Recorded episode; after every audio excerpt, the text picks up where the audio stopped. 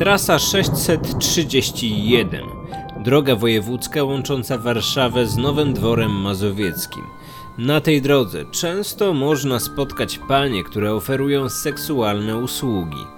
Najczęściej są to kobiety za naszej wschodniej granicy. Dwie z nich, jedna o imieniu Nadjeżda, a druga, Lilia, stały się ofiarami mordercy. Sprawa miała miejsce stosunkowo niedawno, bo niespełna 4 lata temu.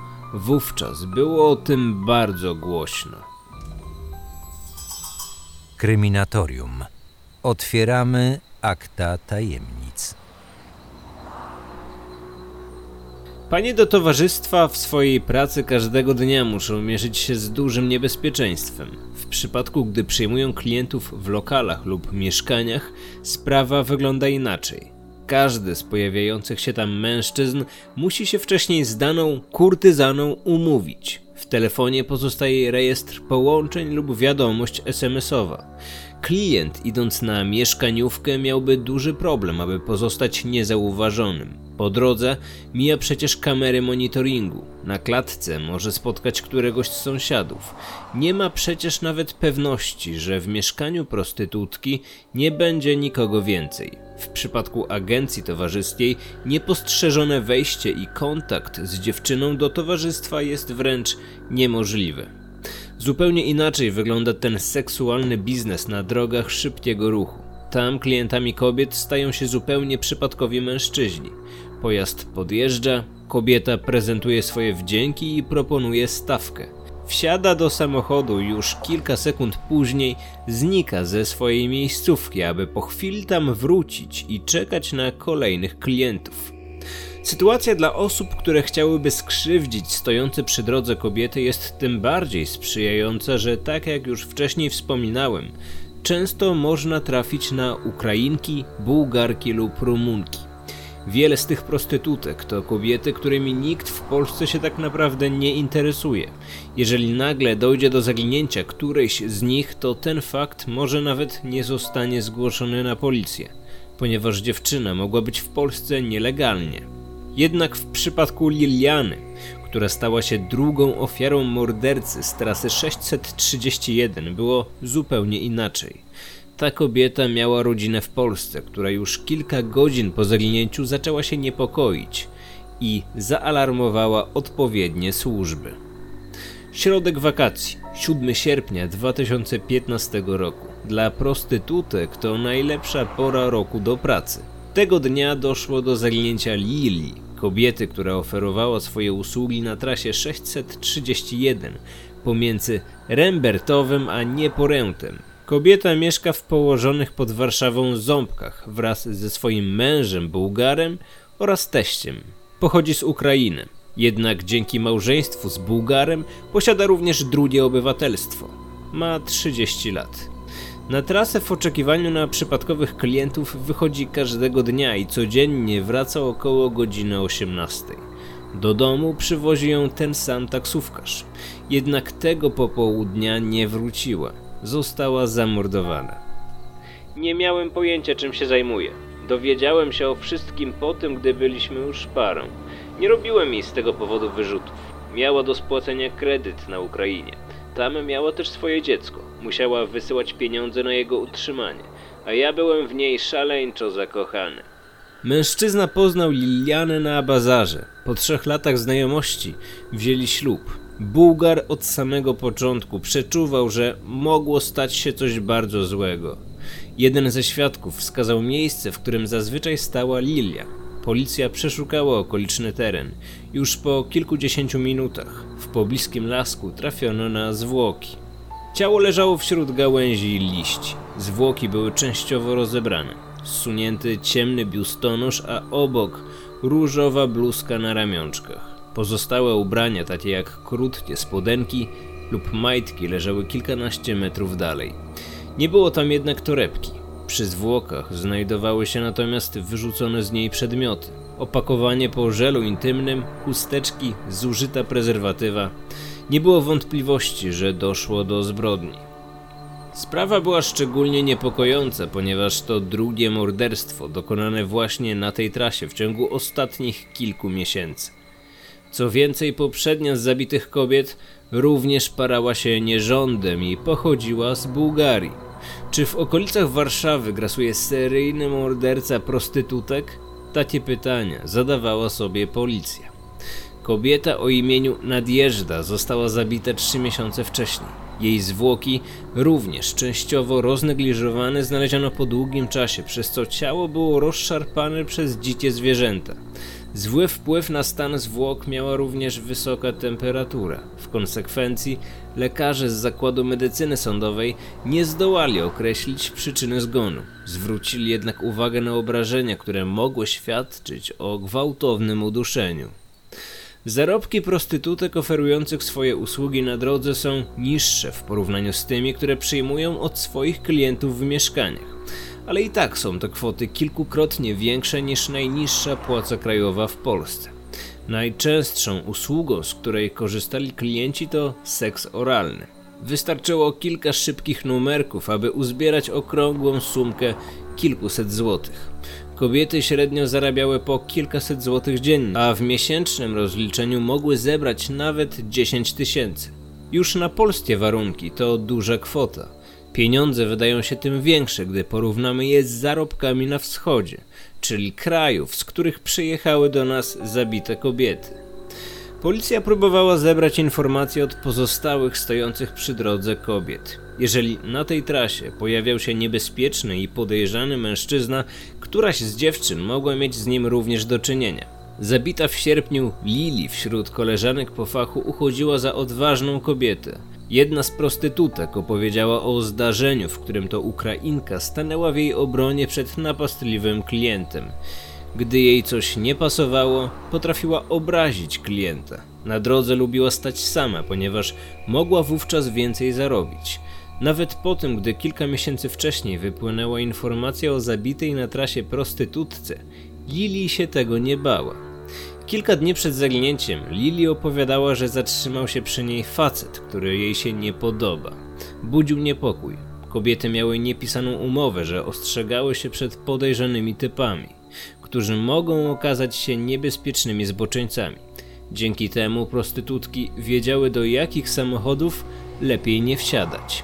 Jedna z kobiet stojących na trasie 631 kilka tygodni przed drugim zabójstwem została dwukrotnie napadnięta. Mężczyzna podszedł do prostytutki od tyłu, wychodząc z lasu. Na głowie miał zaciągniętą kominiarkę i groził kobiecie nożem. Nie skrzywdził jej, ale zabrał torebkę z całodniowym zarobkiem.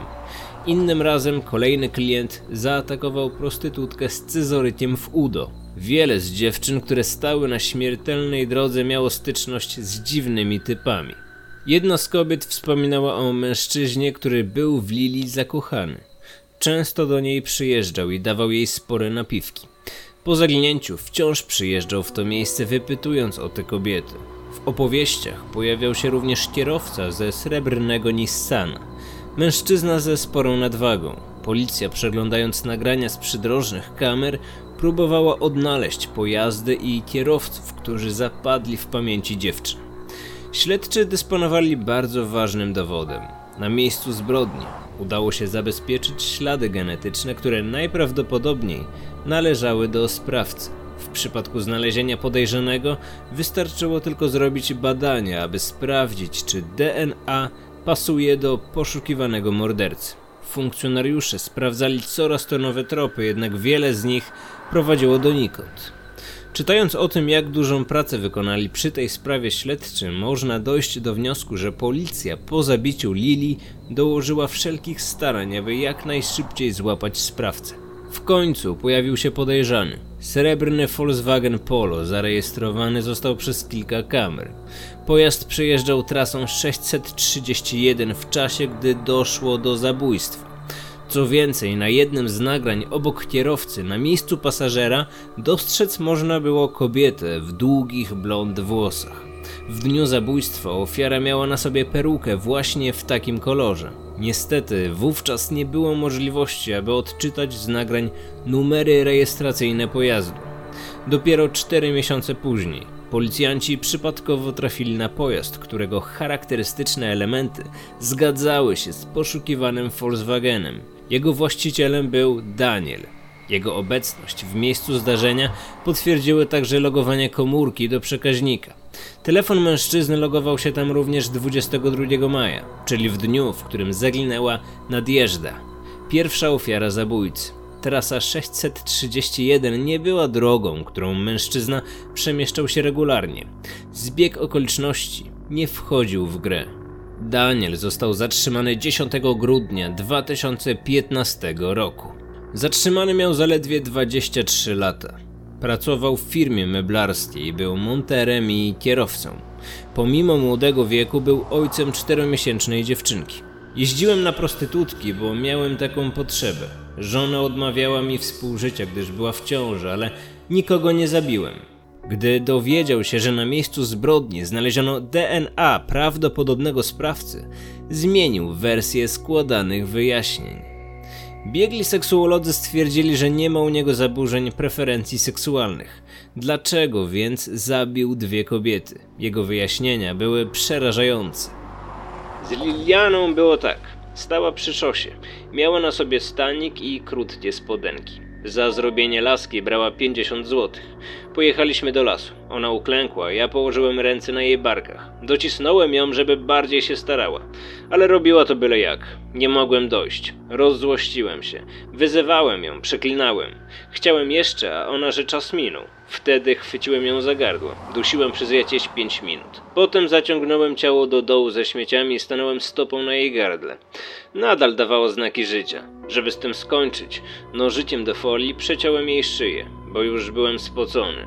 Nie miałem siły dłużej jej dusić. Kiedy była już martwa, zabrałem jej złote kolczyki i łańcuszek. Telefon należący do kobiety oraz jej torebkę zabrał ze sobą i wyrzucił w innym miejscu. Po kilku dniach sprzedał biżuterię, którą ściągnął z jej ciała. Jubiler zapłacił za to około 600 złotych. Drugie zabójstwo było kilka miesięcy wcześniej, w maju lub w kwietniu, na tej samej trasie. Wybrałem dziewczynę z włosami ufarbowanymi na rudo. Chciałem, żeby zrobiła mi laskę. Po 10 minutach zaczęła mnie poganiać, abym skończył. Zdenerwowałem się. Chwyciłem ją obiema rękami za szyję i zacząłem dusić. W pewnym momencie przestała się ruszać, miała tylko drgawki. Poszukałem kamienia i uderzyłem ją kilka razy w głowę. Kiedy już nie żyła, wyjąłem ze stanika pieniądze. Było tam 1200 zł. Trupa wyrzuciłem do dołu. Te rzeczy, które miałem na sobie, spaliłem w piecu. Nikomu o tym nie powiedziałem. Nie wiem dlaczego zabiłem. Może dlatego, że w dzieciństwie ja i rodzeństwo byliśmy bici przez matkę. Ojciec nigdy się nami nie interesował. Idealny mąż i ojciec, bez kryminalnej przeszłości. Nie sprawiał problemów wychowawczych, nie był agresywny. Rodzina, znajomi, sąsiedzi, nikt nie mógł uwierzyć, że Daniel dokonał tak okropnych zbrodni. Mężczyzna miesiąc po zatrzymaniu zmienił zdanie, twierdząc, że jednak nie zabił. Przekonywał, że był bity przez policjantów podczas przesłuchania. Nikt nie poinformował go także o przysługujących mu prawach. Prokuratura w odrębnym śledztwie próbowała ustalić, czy mężczyzna rzeczywiście został zmuszony do przyznania się siłą, jednak nie było na to żadnych dowodów.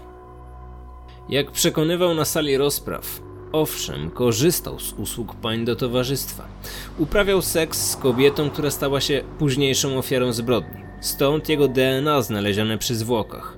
Jednak podczas spotkania kobieta jeszcze żyła i Daniel odwiózł ją na miejsce, nie robiąc jej żadnej krzywdy. Prokurator wnosił o dożywocie. Obserwując oba te zdarzenia z zewnątrz, wydaje się, że poszło rzecz banalną. Zaczęło się od tego, że pan Daniel poczuł się nieusatysfakcjonowany jakością usługi świadczonej przez obie panie. Wartość tej usługi w jednym i w drugim przypadku wynosiła 50 zł. Jaka to może być motywacja do pozbawienia człowieka życia? I to dwukrotnie. To jest kolejny element, który przemawia za tym, że społeczna szkodliwość czynu jest tutaj ogromna. Okoliczności świadczące na niekorzyść oskarżonego przemawiają za tym, żeby kara miała charakter eliminacyjny. To znaczy, żeby odciąć go od społeczeństwa. Stąd też mój wniosek jest właśnie taki dożywotnie pozbawienie wolności. I właśnie taki wyrok otrzymał Daniel. Resztę życia spędzi za kratkami. Kryminatorium. Otwieramy akta tajemnic.